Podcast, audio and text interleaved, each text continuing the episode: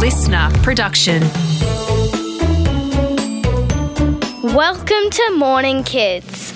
Welcome to Morning Kids indeed. It's so wonderful to have you here. My name's Virginia, and this is the daily podcast where we get to hang out and learn all sorts of amazing things about the world around us. Do you think that sounds like fun? Well, I certainly hope so. Tell us about today. What a fabulous idea. Today is Friday, the 9th of June, 2023. And I think it might be a good day to find out what kind of weather we're going to have so that we can be prepared. Should we check the weather on the Bureau of Meteorology website to see what's happening in some different parts of Australia today? Well, I think we might check what the weather's going to be like in two more of the capital cities that we visited on our Morning Kids road trip. So let's start with Perth, which is the capital city of Western Australia. Now, in Perth today, it looks like it's going to be a little bit cloudy with a small to medium chance of some rain. The temperature is going to start as cool as 8 degrees in the morning, but then it's going to warm up to about 19 degrees during the day. So, friends in Perth, it looks like it might be a chilly start to your day, and you might just need to have an umbrella handy. Now, if we head east or move over to the right, if you're looking at a map of Australia, to Adelaide, which is the capital city of South Australia. Let's see what the weather's going to be like in Adelaide today. Hmm. Looks like it might be a little bit cloudy there during the day with a high chance of rain showers as well. The temperature is also going to start as low as 11 degrees, which is quite cool, and warming up to 16 degrees during the day, which is still a little bit too cool for my liking.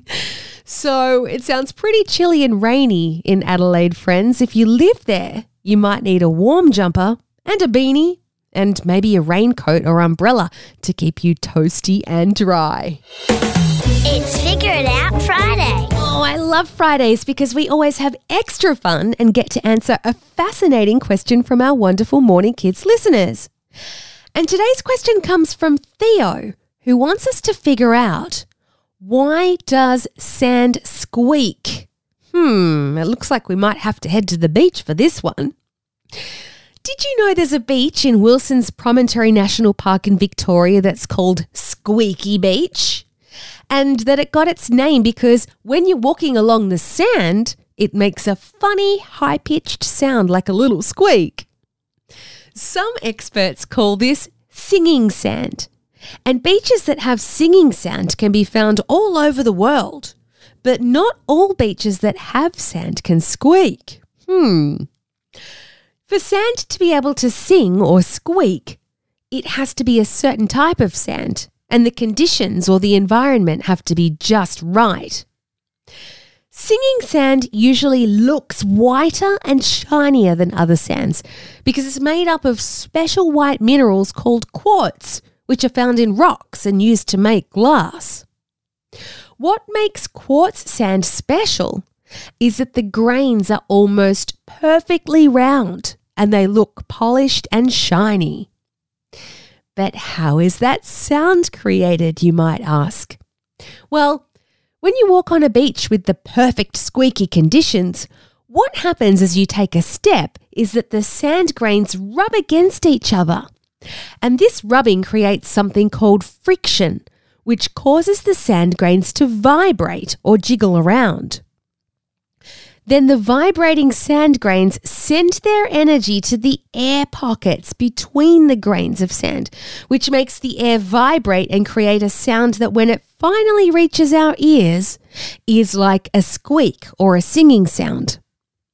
So, friends, it's only special types of white sand and perfect conditions that can create this musical squeaky sound. and Theo, that was a very cool question for us to figure out today for Figure It Out Friday. What's going on? Well, today's news story is taking us to Macquarie Island Marine Park because it's about to become three times the size of what it is at the moment. Macquarie Island is an island that's about halfway between Hobart in Tasmania and Antarctica, which is pretty far away. Maybe you could ask a grown up to show you on a map. Macquarie Island is home to lots of wildlife, including around 100,000 seals and about 4 million penguins, like the rare royal penguin. And it's also an important place for seabirds to grow their families. Now, to protect the wildlife and oceans around Macquarie Island, the government has decided to make the marine park three times bigger. And what that means is that a huge area around the island will now be closed to fishing and mining and other activities that could be harmful to the ocean and the creatures that live there. Many people are saying the decision is great news for all of the wildlife because it'll mean that their home will be protected and that there'll be lots of food for them to enjoy.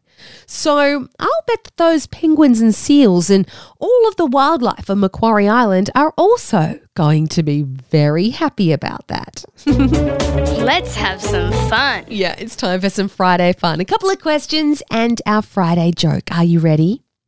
Question number one. I'm going to give you a true or false question today.